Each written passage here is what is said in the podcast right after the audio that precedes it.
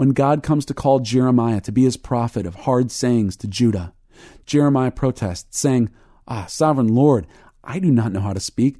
I am only a child. But the Lord said to me, Do not say, I am only a child. You must go to everyone I send you to and say whatever I command you.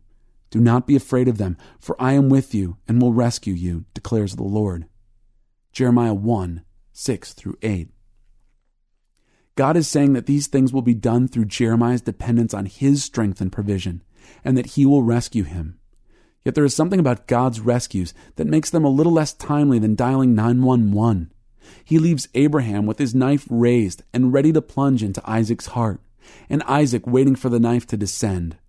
He leaves Joseph languishing for years in an Egyptian prison. He allows the Israelites to suffer 400 years of bondage under the Egyptians and leaves those same Israelites backed against the Red Sea with Pharaoh's chariots thundering down on them. He abandons Jesus to the cross and does not rescue him at all. And then there are those of us who, along with the saints under heaven's very altar, are groaning under the weight of things gone wrong waiting for that same Jesus to return and sweep us up with him in power and glory. How long, O Lord? we whisper in our weariness and pain.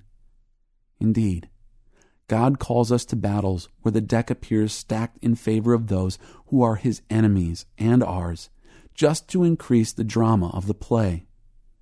And there is the clear picture, even from God himself, that he does so to enhance his own glory.